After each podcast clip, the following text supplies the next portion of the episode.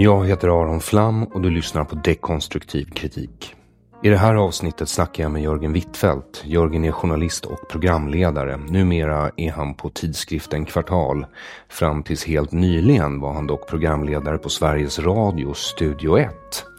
Men valde att lämna. I det här avsnittet försöker jag reda ut varför. Jörgen verkar ha en genuin tro på objektivitet. Där skiljer vi oss åt. Det gör vi också, till min stora förvåning, om public service. Men innan vi kommer dit vill jag tacka dig för att du donerar pengar till dekonstruktiv kritik på Patreon eller via Swish. Ditt bidrag gör den här podcasten möjlig. Jag vill också verkligen tacka dig som sprider dekonstruktiv kritik. Jag vet inte hur du gör det, för jag kan inte se att det sker öppet, men jag antar att det görs för lyssnarskaran växer. Antingen det eller så sitter det någon ensam snubbe i en stuga och lyssnar tusentals gånger på varje avsnitt. Om det är så lovar jag att försöka öka produktionstakten så du inte blir uttråkad. Det är dock väldigt viktigt att du delar eftersom algoritmerna som styr vad som syns gör sitt absolut yttersta för att ignorera den typ av innehåll som dekonstruktiv kritik och min hemsida www.aronflam är. Youtube avmonetariserar mig lika snabbt som jag monetariserar mig. Twitter vägrar verifiera mig, Facebook stänger av mig och Snapchat förstår jag inte riktigt hur det funkar. Om du vill donera till den här podden på Patreon är det bara att söka på mitt namn, Aron Flam. Föredrar du Swish är numret 0768 943737. 0768 943737. Och för dig som föredrar någonting mer materiellt så säljs det t-shirts på hemsidan www.aronflam.com merchandise. Där säljs en blå t-shirt med poddens motto Your feelings are hurting my thoughts. Min vackra Nuna är också med i trycket samt kanske Olof Palme. Varför? Det får du veta om du lyssnar samvetsgrant på alla avsnitt som varit och de som kommer komma. Det säljs också en röd t-shirt med texten Krossa socialismen. Och första maj är snart här. Du som har skrivit till mig och föreslagit att vi ska marschera med våra t-shirtar från Humlegården till Norra Bantorget i år har alltså väldigt lite tid på dig att införskaffa en om det skulle vara så att du inte har gjort det ännu. Socialism är ondska och det blir aldrig tydligare när du har det skrivet på ryggen så att dina kollegor och släktingar kan se var du står. Det är en riktigt bra icebreaker också på dop, bröllop och begravningar. Apropå första maj, jag vet inte riktigt hur man arrangerar sånt här. Jag misstänker att man måste ha någon sorts tillstånd. Jag tänker i alla fall ta på mig min t-shirt, vilket jag tror att jag inte behöver tillstånd för, och gå ner till Humlegården i Stockholm. Om vädret tillåter, bara den på överkroppen i alla fall. Annars med fleecetröja under t-shirten. Så skynda och fynda en t-shirt nu innan första maj och gör mig sällskap. Men först, Kvartals egen Jörgen Wittfeldt. Njut. Hjärtligt välkommen ska du vara, Jörgen Wittfeldt, till Dekonstruktiv kritik. Tack ska du ha. Eh, jag har ju velat ha hit dig länge. Det var mer än vad jag visste. Eller länge och länge. Sen du hoppade av public ah, okay. service kan man mm. säga. Eh, därför att eh, det var ju lite speciellt. Och sen har du skrivit en artikel mm. på kvartal.se där du numera jobbar. Mm. Om varför du hoppade av mer eller mindre.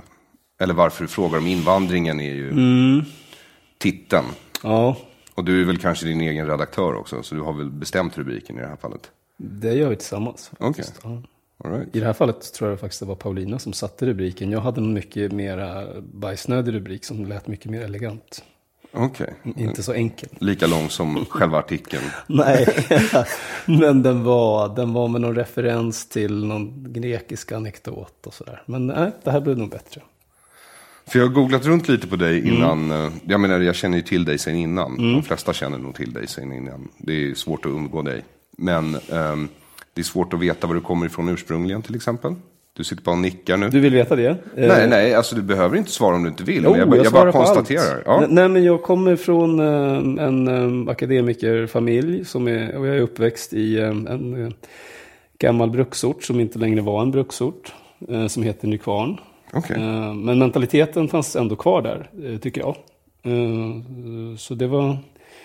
Den låg lite för sig själv, ganska nära Södertälje, där det var väldigt mycket invandrare redan då, medan Nykvarn inte hade någon.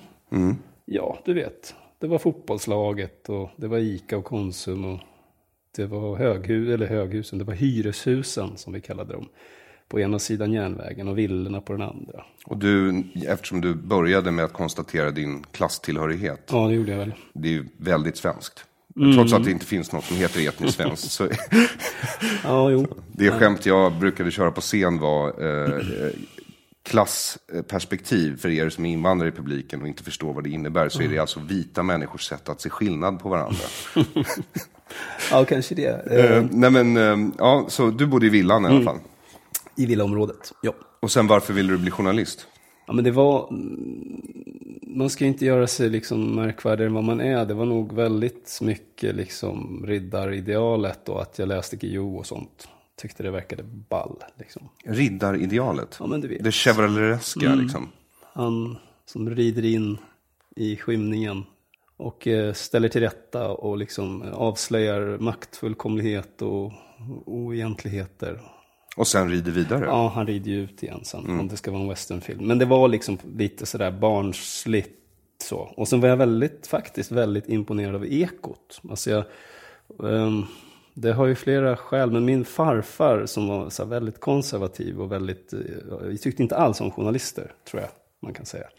Men just ekot höll han väldigt högt. Och då var det så här tyst när man skulle lyssna på ekot vid 12.30 fikat, där han bodde.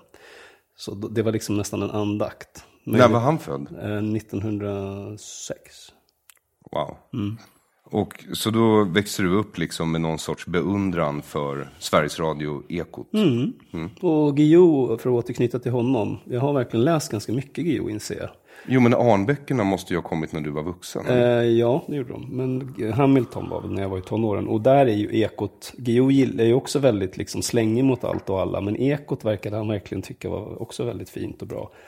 Minns jag. Erik Ponti, hans alter ja. ego, jobbar ju på ekot och sådär. Så det påverkade säkert också att jag tyckte att ekot. Mm. För annars så är ju Spindelmannen, Mm. Journalist. Jobbar han på Ekot? Nej, men, men, han är, han är ja, fotojournalist. Clark Kent är journalist. Stämmer. Det är ett vanligt yrke eh, för superhjältar. Ja, ja. det är sant. Så, mm. okay, men de, jag... de har jag inte någon relation till egentligen, Stålmannen och Spindelmannen så mycket. Fantomen däremot, men han var inte journalist. Nej, nej, nej. nej. Mm. Han, han, är bara en kille i trikåer. Ja, ja, han skulle säkert kunna i och för sig låtsas vara journalist, men han är mer... Ja. Så det var nog skälet till att jag liksom drogs till yrket och det verkar spännande och du vet allt det där som andra tycker är spännande med utrikeskorrespondent. Och det har jag aldrig varit visserligen, men det såg spännande ut. Så. Ja, det ser väldigt Tintin också. Mm. En inte superhjälte, men också en... Just det, honom däremot. Tintin läste jag mycket, så det kanske påverkade också lite. Det verkade ju coolt att resa runt och så. Ja, han var på äventyr och... Ja. Mm. Mm. Helt klart. Mm. Så det var därför du blev det? Det var därför, det var så tanken föddes. Men sen så när man blir lite äldre då, liksom, och börjar bli vuxen så kanske man ändå har något annan, något annan, mer nyanserad syn på vad det skulle kunna innebära. Så. Och sen pluggade du journalistik här i Stockholm? Eh, ja. På Journalisthögskolan? Ja, eller JMK som det hette då. Mm. Mm. Och eh, hur påverkade det dig? Eh, ja, men då, så här, jag var en ganska lat eh, tonåring och en ganska lat student i början. Jag pluggade andra saker i Uppsala. Jag hade inte betyg nog för att komma in på IMK från början. Eh, så då, ehm, då var, det liksom, var jag fortfarande på universitetsnivå en sån som sa jag har inte pluggat i tentan men kolla jag klarade den ändå. Men när jag kom till JMK så var det, då hade jag ju fått kämpa för att komma in så jag var extremt motiverad. Så det är det jag mest minns, att jag försökte spetsa allting och vara bäst hela tiden. Eh, det var något nytt för mig att vara så ambitiös. Okej. Okay. Mm -hmm. Och sen direkt in på Sveriges Radio? Eh, ja, jag fick efter lite eh, konkurrens så fick jag praktik på Ekot. Så det var ju en dröm som gick i uppfyllelse då, får man säga. Och då måste du känt dig rätt besviken sen efter några yrkesverksamma år, eller? Nej, det skulle jag faktiskt inte säga. Utan det, det motsvarade nog i mångt och mycket mina förväntningar ganska, ganska länge egentligen, tycker jag. Så vad var det som hände? För någonstans så började det ju hända någonting. Som har fått dig då att byta jobb nu. Ja, absolut. Men sen ska man ju inte överdramatisera. Det, det är väl liksom en palett av saker som fick mig att byta jobb. Uh, till exempel att jag brukade cykla till jobbet. Ibland springa till och med. Så jag duschade alltid ner i, i källaren. Och sen så gick jag upp en viss väg så här till, till redaktionen. Och några gånger, eller allt oftare, så började jag liksom tänka på den där vägen och se de här skåpen som man passerar och tänka, fan, det här är vad jag kommer se. så här kommer det bli. Jag kommer gå den här jävla vägen upp till samma möte, samma lokal och göra samma sak. Det var egentligen huvudskälet, liksom, att, att det var dags att göra något annat. Men visst, det fanns andra skäl också. Och de har jag ju skrivit om bland annat. Eh, ja, det, det, det var ju det, det som verkligen fick mig att börja tjata på dig och komma mm. hit. Liksom. Därför att eh, ett av citaten från din mm. artikel är journalistiken ska inte uppfostra sin publik. Mm. Eh, så var du emot uppfostran då, Jörgen? Nej, men det är ju just det där att en rädsla för konsekvenserna av det man rapporterar, eller i alla fall en extrem försiktighet, så är sånt som kan polarisera eller uh, väcka dåliga känslor hos människor. Och det är inget uttalat, men det finns där liksom som någonting som påverkar. Och för dig så var det ju invandringen, i alla fall som du beskriver i, här, i den här artikeln, som var ett av de områden som du kände då att Sveriges Radio inte ville ta i riktigt. Ja, eller inte det ta vill... på rätt sätt i alla fall. Jag brukar ju säga och tänka att invandringen, det blir ju lätt som fokus på det, det är bara det bästa exemplet. På det, det bästa symptomet liksom på någonting större skulle jag säga. Ja, jag tycker narkotikapolitiken och det har jag tyckt länge. Men absolut, jag förstår vad du menar. Mm. Det är liksom ett av de här stora områdena som när man får bevakning så känns den väldigt nerdummad mm. och förenklad och eh, vinklad. Ja, eller att den kanske inte berör riktigt det som är kärnan. Så. Och vad är kärnan för dig? Journalistiskt när det gäller invandring? Ja. Ja, det har jag ju tänkt mycket på. Eh, kärnan för mig är nog att om man har, så nationalstaten är ju liksom grunden för välfärdssystemet och för viet här i Sverige. Så att säga. Man betalar in skatt för att kunna, när man, är, när man är stark så betalar man in för att kunna ta ut när man är svag, så att säga, förenklat. Och sen så, det har man liksom aldrig tagit i med i beräkningen när man har pratat om invandringen. Utan det, då har det kommit människor eh, som vill vara här också, för att det är ett tryggt land och bra land. Och fått delta i, den, i det här på samma premisser i princip. Det vill säga ta ut när de är svaga och i mån av möjlighet och, eh, och liksom i mån av, av möjlighet kunna bidra då. Men som alla har sett så är det ju så det är svårt att komma in på arbetsmarknaden, det är svårt att bli en del i det svenska samhället och effekten har ju blivit liksom en, en en stor omfördelning får man nog säga. Eh, Men är det det som, är kärnan då? Är det pengar som är kärnan? Nej, det är samhällskontraktet som är kärnan. Att det utmanar samhällskontraktet. Eh, att ha den typen av migrationspolitik som vi har haft. Och det, och det har vi inte pratat särskilt mycket om för att det har ansetts vara fult. Man ställer grupper mot grupper. Men eh, all politik är ju egentligen att ställa grupper mot grupper. Varenda gång du sätter upp en budget liksom, om du bedriver någon verksamhet, förskola eller vad du vill, så är det ju att ställa intressen mot varandra eller grupper mot varandra. Men den här gruppen har man inte fått ställa mot andra grupper. Eh, och man har inte velat berätta den typen av historier som är viktiga. Pension, och varför tror du att det här är så allvarligt? Liksom? Att var, varför vill man inte just den här gruppen ta i den för vad den är? Utan... Ja, det var ju lite det jag var inne på och skrev i artikeln också. Att eh, om man går liksom tittar på vår historia så, så har ju in, så motstånd eller skepsis inför invandring eh, lite varit liktydigt med mm, till exempel våldsamma nazister. Det har funnits liksom en koppling där. Det kan vara ett skäl. Liksom, att man har inte velat vara i den klubben. Man har inte velat säga samma saker som Sverigedemokraterna har sagt. För man har tyckt att det, det är per definition fel eftersom det är de som säger det. Men det här är ju, som du säger, det här är en fråga om vår historia och Sverigedemokraterna mm. har inte varit med så länge. Du är åtta år äldre än vad jag är. Du är mm, född 1970. 48 år är jag ja. ganska nyligen bliven. Mm. Eh, och det betyder, ja du sa ju att du läste Fantomen när du var mhm. liten. Ja, och då, det gjorde jag också. Och jag mm. läste gamla Fantomen mm. för min morfar köpte säckar på auktion. Så det måste varit ungefär samma Fantomen du läste. Så de här mm. insändarsidorna i början, kommer du ihåg dem? Ja. ja. Då var det ju alltid, nästan i varje nummer var det någon från Bevara Sverige blandat och Bevara Sverige svenskt Just som hade skrivit en insändarsida. Så mm. den dialogen var ju i alla fall, när du var liten, mm. måste ju varit mycket, mycket öppnare. Ja, det kanske den var. Men det var ju lite samma då när Ny Demokrati kom. Det är liksom min referenspunkt 1991 och Lasermannen och sådär. Då var jag 20-21 år. Det var ju lite samma grej då. Mm. Och då var det också samma argument att det, man, man, man antyder vagt att det finns någonting i svenskarnas historia som gör det svårt att hantera just det här ämnet. Och då var det 91, men nu är det ju 2018 och nu refererar man till när Ny Demokrati var inne. Och då är det den historien. Ja. Men redan där fanns det en historia. Så vad är det för historia? Jag har ju en teori, men den är ju högst ovetenskaplig. Vad är det för teori? Eh, Det är bara något som jag kommer fram till genom att liksom tänka. Att när jag tror så här. Sverige agerade Eh, på ett sätt under andra världskriget, alltså den största eh, brottet mot mänskligheten som vi känner till, på ett sätt som man inte kan vara stolt över. Man satte sina egna intressen eh, framför en massa andra intressen. Eh, sen skapade man en berättelse om det eh, som var hjältemodig, det vill säga neutralitet. Eh, det är fint, vi är lite bättre än de andra för att vi är neutrala. I själva verket kanske det var lite tvärtom. Eh, Det här bortträngda, liksom, bortträngd skam skapar ångest. Eh, Och det, och det är därför vi har ångest, så att säga.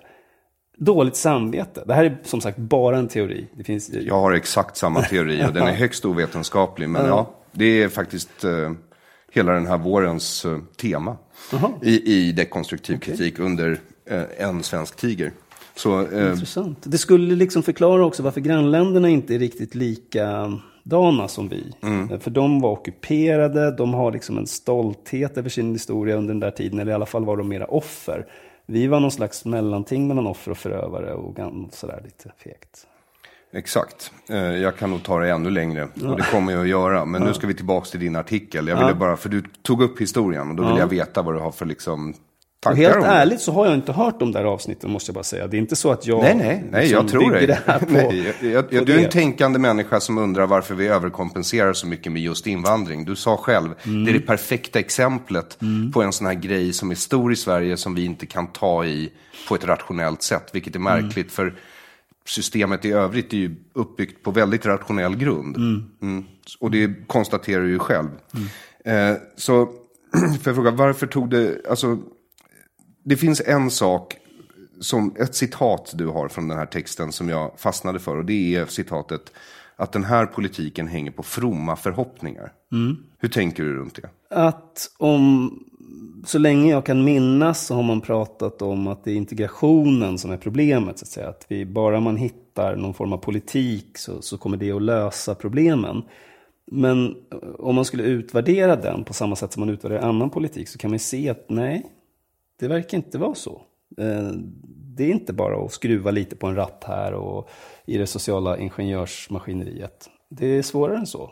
Eh, och då skulle man kanske ha dragit slutsatser av det om det handlade om ett annat politikområde. Tänkt att eh, en sån här stor asylmigration för Sverige, är, en klarar vi det? Är den bra för det svenska samhället? Eh, Vilka effekter får den? Hur påverkar den andra saker? Och, så? och, de, och de frågorna har man inte riktigt ställt. I alla fall har inte journalisterna liksom ställt dem öppet så att det har varit en, en eh, onevrotisk debatt kring det. Utan det har liksom antytts lite här och lite där. Och det finns säkert för den som letar i olika myndighetspromemorior och sådär, kan du säkert hitta de här resonemangen. Men de har inte varit uppe på bordet riktigt. Tycker inte jag i alla fall. Nej, du beskriver ju ett möte eh, på Sveriges Radio efter att du hade velat ha, det här var 2014 Ja, var det det? var efter valet, eh, en bit efter valet, ja. Då ville du ha en, en typ tipstelefon eller en, eh, vad ska man säga, Telefonväkteri var det ju. Ja, precis. Eh, Eller ja, som en säkerhetsventil där folk fick ventilera sina åsikter. Ja, det kan man säga. Och ja, lite så upp på bordet med det här. Vad, vad ser människor där ute och vad, vad tycker de om politiken? Vad tycker de om rapporteringen och så? För då, enligt din åsikt då, så hade ju den, den enda klara vinnaren i det valet var ju Sverigedemokraterna. Ja, Jag skulle inte säga att det är en åsikt, det är ett faktum. Det är bara att titta på siffrorna. Alla stod ju och stampade utom de som, gick för, som fördubblades. Ja, ja nej, nej, jag, jag säger inte emot. Jag Nej. försöker bara konstatera lite. Ja. Och då går du upp till din chef, glad i hågen. Mm, med den här utmärkta idén. Och sen så tar det sju månader. Jag tror det, ja. Och du skriver också i den här texten om subtila processer. Kan du förklara hur en sån här uh, idé kan övervägas i sju månader? För det låter som, alltså för de som betalar licenspengar, som någonting som borde kunna avfärdas eller bekräftas rätt snabbt. Ja, men dels har det ju med Sveriges Radios väsen att göra. Att det är ganska Om någonting klassificeras som en satsning, Eh, då, är det liksom, då går det i en särskild fil. Då ska det övervägas av många fler personer och det ska liksom byggas upp en organisation kring det. Det ska tas särskilda foton. Och, ja, men du vet, det är en, en förklaring. Eh, en annan förklaring är att det fanns en annan grupp på, på redaktionen som också ville göra någonting. Och då var idén att man skulle koppla ihop mig och min kollega som hade den här idén med den gruppen. Men det visade sig ganska snabbt att de läste det här på ett helt annat sätt. De tyckte problemen var helt andra tror jag. Eh, så att det tog en del tid att försöka jämka samman oss till en grupp. Eh, Men då, vad du försöker säga är att för att någonting ska hända där uppe, mm. då måste alla journalister och medarbetare alltså hålla med varandra om det som skrivs. Nej, men eh, man, eftersom det här är en sån polariserande fråga så ville man väl gärna på något sätt ja, men jämka ihop de här två liksom, intressena till någon form av gemensam journalistik. Men är det inte just i polariserande frågor, alltså de polariserande mm. frågorna, det är ju tecken på att det här är någonting viktigt, för det mm. verkar ju engagera folk ja. åt flera håll. Ja, det kan, ja. kan vara det i alla fall. Ja, ja det kan vara det. Ja, ja okej. Okay. ja, eh, så, så och då borde man, det borde väl ligga i då Sveriges Radios intresse att, och sen så är det väl så som i journalistik mm. att ibland kan i folk inte komma överens. Nej. Du kan inte jämka alla åsikter. Nej. Nej. Du kan inte få ihop ett perspektiv på att homosexuella ska få röra sig fritt i samhället och att homosexuella ska stenas till döds. Nej. Det är två ömsesidigt uteslutande perspektiv på tillvaron. Ja. ja. Eh, så, så hur resonerar, alltså varför ska alla behöva vara överens i en fråga? Nej, jag tycker ju inte det. Eh, och det, så som det blev här så gjorde vi ju varsin grej fast eh, på pappret så var det en grupp. Liksom. Men det blev ändå två helt olika, olika sätt att skildra det här. Jaha. Den här frågan. Och det... Vi gjorde vårt telefonväkteri kan man säga, precis så som vi hade tänkt. Och, så. och det gick bra? Ja, jag tyckte det gick oväntat bra. Och många av de här farhågorna kom på skam också. Att det skulle ringa in folk och heila och sådär. Om det nu fanns sådana. Men lite, du vet, den där rädslan av att lyfta på locket och tappa kontrollen på något sätt. Så blev det faktiskt inte alls. Nej, vilket, ja, det är ju skönt att veta i alla fall. Ja, eller? jo. För jag har ju upptäckt några fler områden som jag tycker att eh, Sveriges Radio inte riktigt tar i på ett rättvisande sätt. Mm. Du, du tar ju upp en ett av dem i alla fall. Och det är ju det här med skattefuskande företagsledare. Mm, just det. Och om till exempel eh, ensamstående mödrar bidragsfuskade i stor skala. Då skulle Sveriges Radio antagligen inte röra vid det. Ja, det, skulle, nej, det skulle inte bli en grej på det sättet i alla fall.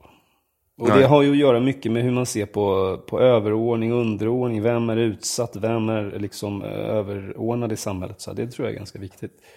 Ja, absolut. Men ja. är det en journalistisk idé eller kommer det från andra håll? Eh, jag tror det knyter an till en journalistisk tanke som man lär sig redan på journalistikskolan. Att man ska spär, liksom, slå uppåt och man ska granska makten och den typen av... Eh, och då, och då känns det avigt att granska någon som man tänker är eh, utsatt. Det, det, kände vi ju väldigt starkt när det gällde vår... Eh, vi gjorde en serie som hette Föregångslandet. Som handlade bland, alltså en av, ett av avsnitten som hette De desillusionerade humanisterna. handlade om Ehm, synen på ensamkommande och den här oron som fanns bland de som arbetar med ensamkommande. Eh, att det inte riktigt var som, som det beskrevs. Det vill säga att de inte alls alltid var barn, att de inte alls alltid var ensamma heller egentligen, utan att de var lite skickade hit av familjer och sådär. Ehm, där var liksom en, en reaktion vi fick var mycket det. Att eh, liksom varför, varför, de är ju inga makthavare, varför ska man liksom jaga dem ungefär? Medan vi var mer ute efter att beskriva ett fenomen. Ja. Men förstår du vad jag menar? Ja, ja jag tror jag förstår vad du att menar. Det var otypiskt att göra sån journalistik. För det fanns ingen stor myndighet eller något företag som man liksom kunde lägga skulden hos. Utan det var någon slags... Systemet. Ja, systemet, precis. Mera. Vilket i Sverige faktiskt ibland kan vara en rättvisande beskrivning. Ja, jag brukar inte gilla, jag brukar ju tycka att det är lite så här vänstergrej att skylla på systemet. Ja. Men eh, om det är något folk någonstans på jorden som har rätt att mm. göra det, då är det vi svenskar som har haft byråkrati sedan 1600-talet. Liksom. Mm. Eh, så här finns det verkligen så att någon kan komma på en liten idé och sen 30 år senare så har den eskalerat till något man inte tänkte på. Mm. I sociala, apropå sociala ingenjörsprogram. Liksom. Så en annan grej, eh, för om man tänker så här på styrkeförhållanden och, och vem som är starkast och svagast. Så tycker jag att man kan eh, ställa sig kritisk till rapporteringen runt Israel-Palestina också. Mm. När det kommer till Sveriges Radio. Hur resonerar de där i styrkeförhållanden då? Där uppfattar jag att man är väldigt noggrann med att vara, liksom, eh, att, att man i alla fall försöker efter bästa förmåga att vara rättvis och balanserad. Man, det är ju liksom, alla vet att det är minerad mark. Oavsett vad man själv tycker om vem som har rätt och fel så är man ganska noggrann med att vara, försöka vara balanserad. Sen kan det ju vara så att människor som följer frågan eller har starka åsikter i frågan inte tycker det ändå. Men det, där, där finns det, liksom, tycker jag, inte någon, ska man säga, någon omedvetenhet eller så. Utan... Nej, alltså jag kan inte beskriva det som en omedvetenhet. Därför mm. att hur många korrespondenter har Sveriges Radio i Nagorno-Karabach? Ingen så vitt jag vet. Men Nej. det finns säkert någon som kan resa dit i och för sig. Säkerligen. Men hur många brukar finnas i ja, Israel? Ja, I Israel. Men Gaza och Västbanken? Eh, ja, men det är väl ändå så att Sveriges Radios korrespondent är baserad i Amman eller i Kairo eller så. Men de reser ju ofta dit. Mm. Det finns ju flera i området. Det finns ju en, som kan resa från Istanbul tror jag. Så, så det finns liksom. Jag tycker det, det, det, det ser ut som att de är fan där hela tiden. Det finns inget kontor där tror jag. Eh, I alla fall, i alla fall inget som alltid är bemannat.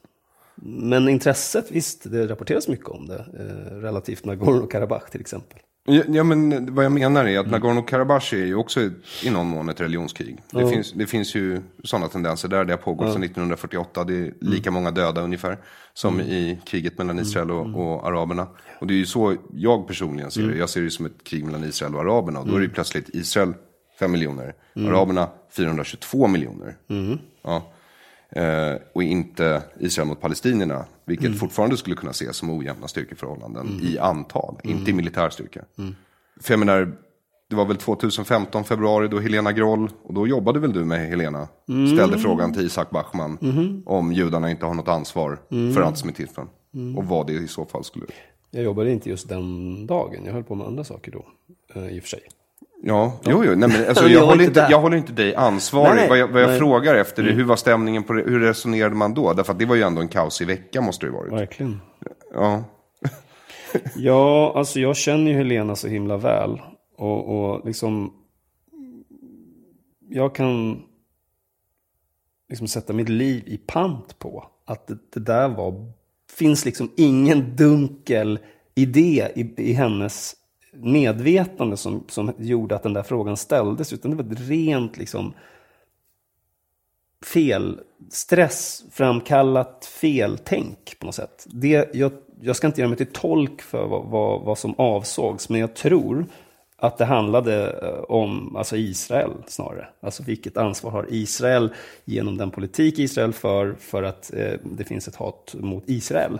Alltså det var just det, ordvalet judar blev ju, det var ju det som blev, gjorde hela grejen. Så alltså jag håller inte dig ansvarig. Jag anade att du skulle bli lite skyddad för det är ju inte ditt jobb att svara för vad Helena har sagt eller inte sagt. Och jag vet att ni antagligen har en relation även efter att du har ett jobb. Absolut. Men, men, men för min del så är det så här att det här är ju ett, ett feltänk som återkommer. Mm, men jag tycker det är så olyckligt att det blev just hon som fick bli någon slags projektionsyta för det. För jag menar på riktigt att hon eh, hon tänker inte så.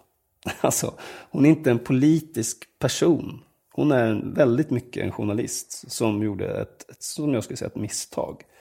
Uh, och sen kan det finnas andra på Sveriges Radio som har starka åsikter i den här frågan, vad vet jag. Men, men det var tokigt att det blev hon, tycker jag. Och väldigt olyckligt. Ja, eh, jag beklagar också det som hände. Men eh, i din artikel i alla fall, vi återgår till den, mm. så skriver du eh, att det är bristen på konkretion, ja rent av utpekade personer, som gör att ansvaret för allt som gått fel mm. aldrig utkrä utkrävs konkret och mm. på allvar. Mm. Ja, men det är just det där att um, nu när politiker framförallt går ut och säger att vi har varit naiva, kan de säga, till exempel. Mm. Vem då? Vem är det som har varit naiv? Och när var de naiva? Och i vilket beslut kom det till uttryck? Alltså det blir ju luddigt. Det blir som att vi är alla på något sätt lika ansvariga för det som eventuellt då har gått fel. Eh, och det är ett typiskt svenskt sätt att utkräva ansvar skulle jag också säga. Kollektivt? Det vill, ja. det vill säga undfly ansvar? Ja. För det är ju vad som händer. Ja. Det, det finns ju till och med psykologiska experiment som visar att när fler människor bevittnar ett brott så är det mindre sannolikhet att någon ingriper för att stoppa det. Därför att de tänker att någon annan gör det. Ja, men det är också det här att ansvar utkrävs på ett lite så orent sätt. Att du kanske hamnar i frysboxen. Då. Att man fryses ut, ja. Ja, men som eh, Billström, Tobias Billström i viss mån gjorde. När han pratade om eh, volymer då. Eh, och det är väl inte okej att göra, men det liksom blir inte så att ansvaret utkrävs tydligt. Men däremot så får man känslan av att ah, han inte riktigt kanske får de där uppdragen som han annars hade fått. Det är lite luddigt. Har du hamnat i frysboxen? nu? Nej. Det är en, en av de stora liksom, feltolkningarna, eller som en del vill. Liksom, det, det är ju inte synd om mig på något sätt. Liksom. Jag har aldrig varit något offer. Jag har ju fått, jag har haft en bra roll på Sveriges Radio. Och jag har haft chefernas förtroende och jag har fått göra saker. Det är bara det att det har funnits en tröghet och jag tycker att jag har fått kämpa mycket för vissa perspektiv som jag tycker har varit viktiga. Men jag har ju aldrig varit i någon, absolut inte i någon frysbox eller kylbox.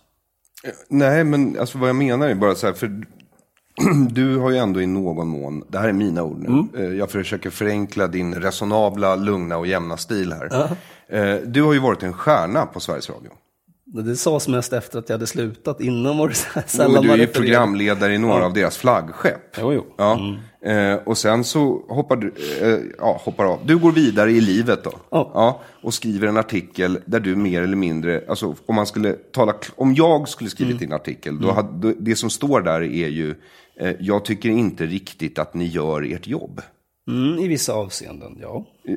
Ja, så, så kan man säga. Men jag skulle säga att om det är så här stora avseenden. För jag menar, om jag räknar upp eh, så är det ju inte liksom bara skattefuska, sk- skattefuskande företagsledare versus bidragstagande ensamstående morsor. Utan det är migration, det är genusfeminism, det är narkotika, det är Israel-Palestina. Jag kan fortsätta. Det är ofta så här. Liksom. Så, det, så för mig är det ju tydligt och i de få eh, undersökningar som har gjorts av den här ASP så är det ju tydligt att det finns en viss vänstervinkling. Ja, det, är ju, det här med vänster eh, vänder jag mig lite emot. För att jag tycker att det finns en väldig medvetenhet hos journalister på Sveriges Radio till exempel. Att man ska vara balanserad mellan vänster och höger.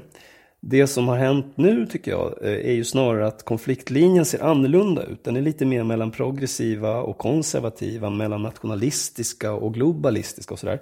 Och där är vi inte, tycker jag, där har vi inte varit lika balanserade eller lika angelägna om att belysa olika perspektiv och sådär.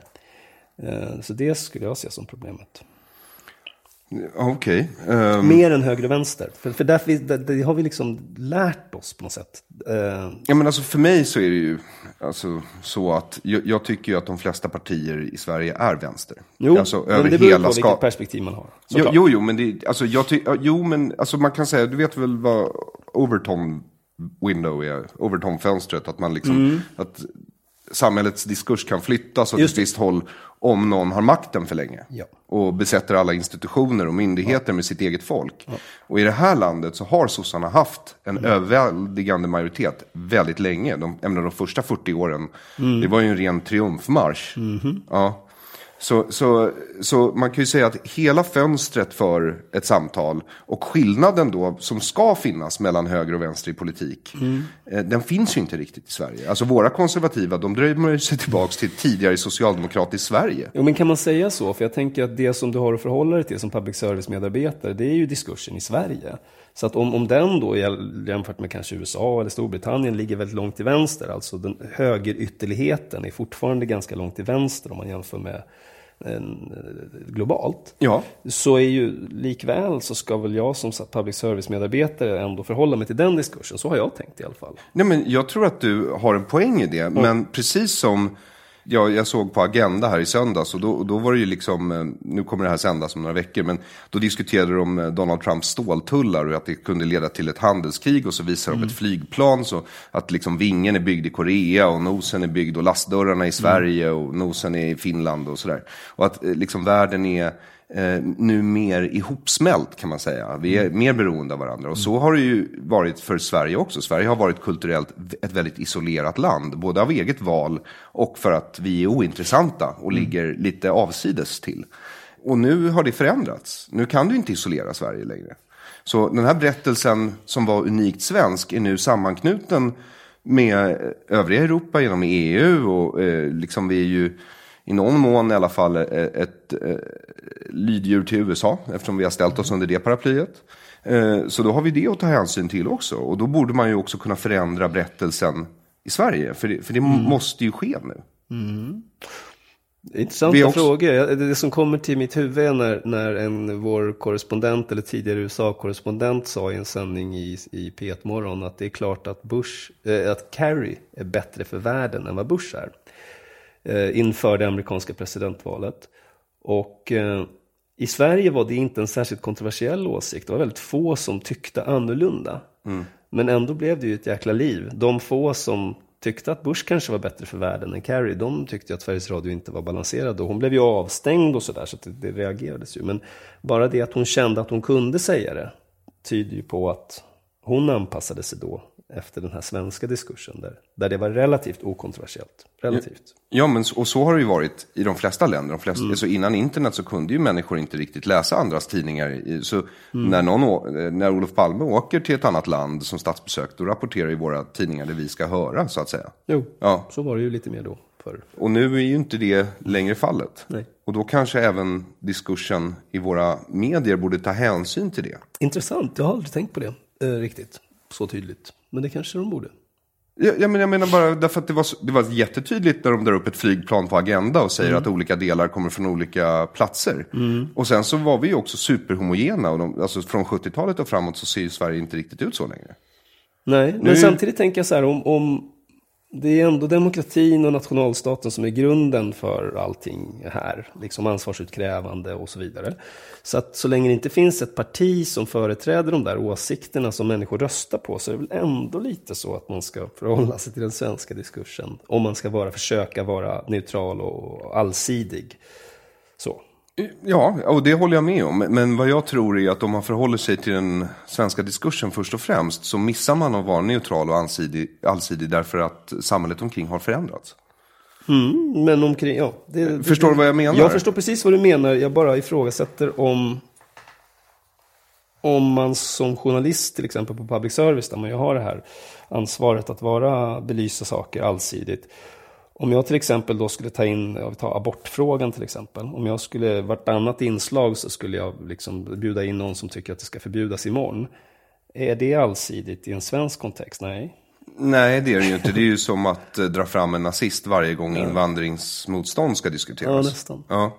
Därför att du hade ju kunnat dra fram mig som är för fri abort, men som säger att ja, men nu kan man ju rädda liv från mm. trettonde mm. veckan, så mm. vi har plötsligt ställts inför ett nytt problem på grund mm. av ny teknik. Mm. Det, det låter mer som ett rationellt eh, argument. ja, du är så balanserad.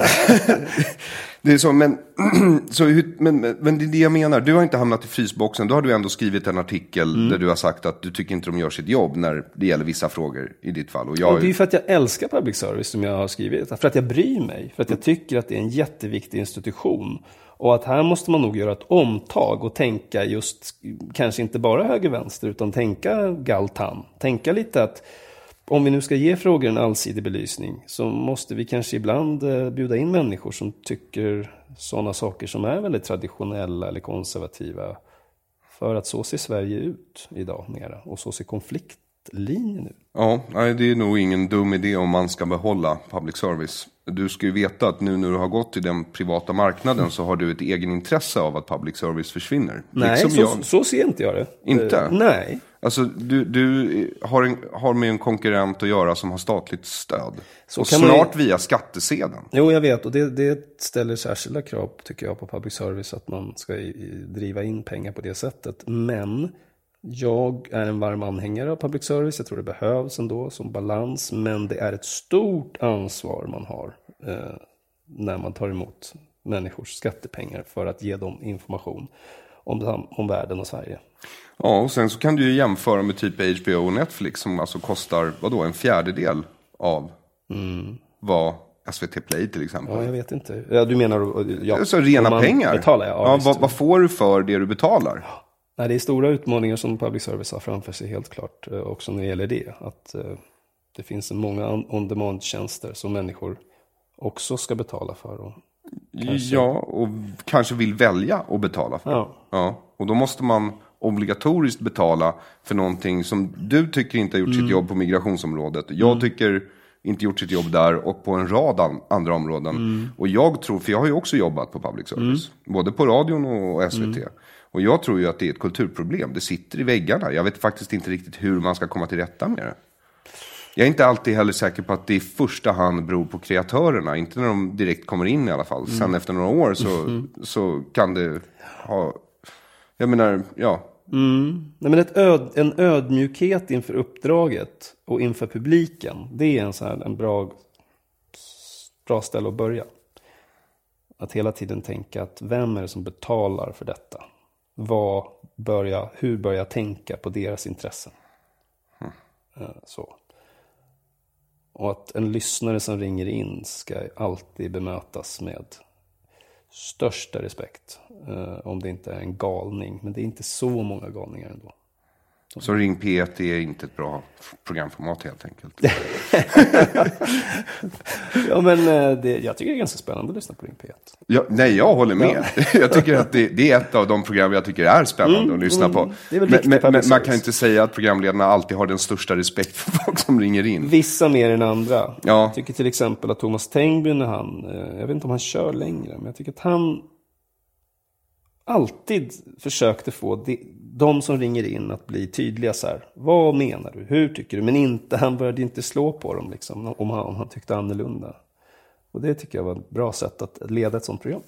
Även om jag kunde tycka att Teppas eh, är otroligt underhållande, liksom. men det är en annan sak. Jag lyssnar för Teppas, det erkänner jag. Och det är trots att han kanske brister i, i, i, i professionell artighet. Men, men ehm, Ja, sån här amerikansk talk, talkshow-värld förhållningssätt. Och det Ja. kan man ha, men frågan är om man kan ha det på public service. Det, men det är inte min sak att avgöra.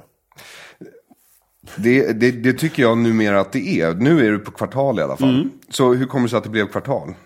Eh, Men jag var ute liksom och kikade lite på den här ah, marknaden utanför. Eh, Jag tyckte att den var liksom uppfriskande på samma sätt som eh, nu, nu upplevde inte jag det själv. Jo, jag upplevde ju tv-monopolets brytande. Och det var också uppfriskande. Även om det var en jäkla massa skit som gjordes med Tutti Frutti och allt vad det var. Så var det ändå som att taket höjdes på något sätt. Och jag tycker det är lite samma sak här. Att journalistiken demokratiseras. Det är lätt att göra journalistik. Du kan sätta din lägenhet någonstans och starta en tidning.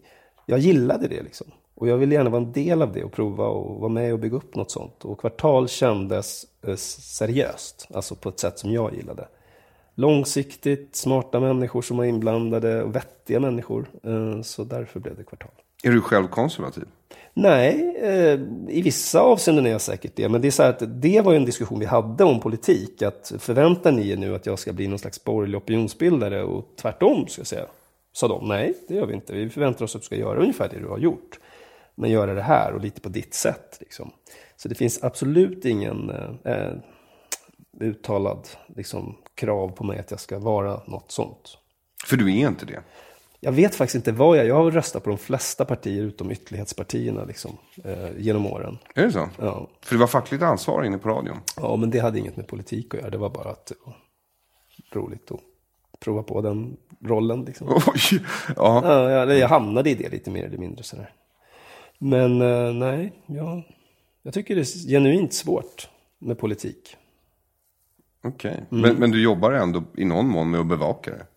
Ja, men det är, det, är ingen, det är ingen nackdel att man inte känner så här, jag är vänsterpartist, liksom, eller vad man nu är. Eh, Det blir inte lättare att bevaka politik för det, tror jag. Däremot ska man ha koll lite grann på vad man själv står i olika frågor för att kunna balansera de där sakerna. Det tror jag däremot är viktigt. För att om du, om du går runt och tror att du är en slags neutrum, men i själva verket har du jättemycket åsikter, då är det en större risk att du inte blir balanserad. Så vad har du för åsikter? Vad skulle du säga är din liksom, ideologiska kärna? behöver inte vara politiskt. Det kanske bara är så här, det här är de grejer som Ja. jag reagerar på eller som jag intresserar mig för. Mm. Eller... Jag, jag gillar ju rationella resonemang. Jag gillar inte flum och ludd liksom. Eh, Jag är väldigt, liksom, tror jag, ganska liberal i mitt sätt att tänka. Alltså att människor får göra som de vill så länge det inte drabbar någon annan. Så långt skulle jag kunna gå. Okej. Ja, det är rätt långt. Skulle jag säga. Ja, det tycker jag. I Sverige så låter det som att du är någon sorts neoliberal nu. Nej, jag menar mer att jag är lite frihetlig sådär. Alltså jag tycker att man ska inte hålla på Nej, det var ju... styra och störa folk i onödan. Nej, du vill ju inte att man ska uppfostra publiken så att Nej. säga. Jag uppfostrar ju, jag är ju en väldigt subjektiv eh, rapporterare. Men jag är ju inte journalist heller, jag är ju humorist. Så det Ja, är du är ärlig med det i alla fall. Folk vet vad, de, vad de har med. vad Ja. avsändaren är för någon. Ja, i, i, alla fall i alla fall där jag vet vad jag har mig. Där får de veta vad jag har mig. Och, eh, så det är, det är bara en princip. Men nu har vi nog nästan täckt faktiskt allt jag ville fråga dig. Utom just vad som ska hända med kvartal framöver. Förhoppningsvis ska kvartal växa och bli större. Eh, förhoppningsvis ska vi kunna attrahera fler duktiga människor så vi kan göra mer.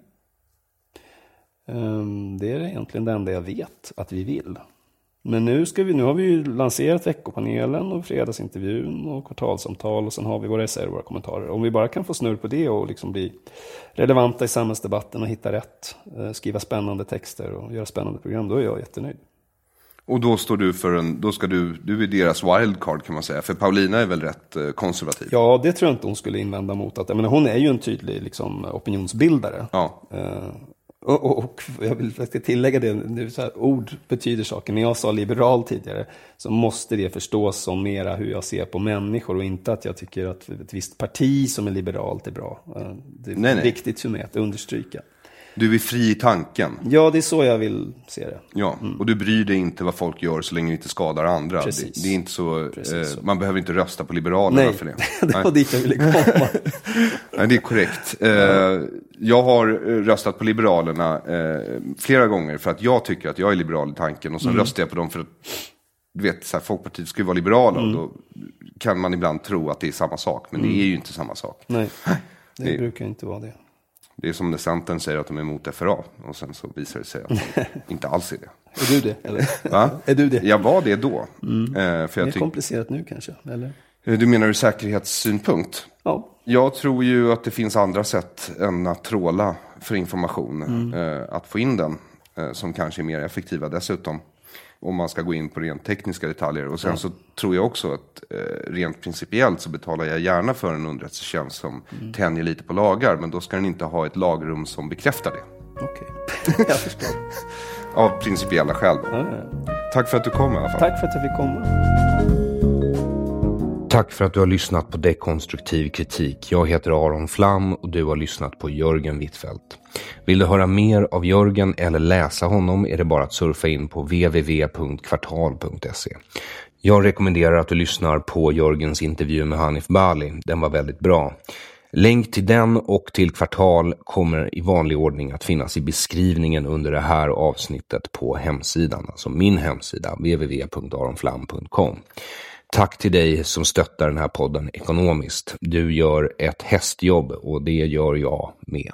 Om du inte gör det ännu men vill göra det kan du swisha på 0768 943737. 0768 943737 eller donera pengar på www.patreon.com. Det är bara att söka på mitt namn, Aron Flam, så hittar du det och sen kan du själv bestämma hur mycket eller lite du vill donera till den här podden varje gång ett avsnitt publiceras. Jag drar bara pengar när jag publicerar avsnitt, så det är inte så att det är en prenumeration som står och tickar. Vad gäller första maj ber jag alltså att få återkomma om det är så att man måste söka tillstånd. Men eh, för min egen del så är det ju inte olagligt att jag går ner och deltar i sossarnas tåg i min t-shirt. Det är ju någonting eh, som jag får göra. Jag tror inte att det finns några regler för att utesluta Aron Flam i en röd t-shirt med texten “Krossa entusiasmen på. Och vill du göra mig sällskap så är du givetvis hjärtligt välkommen.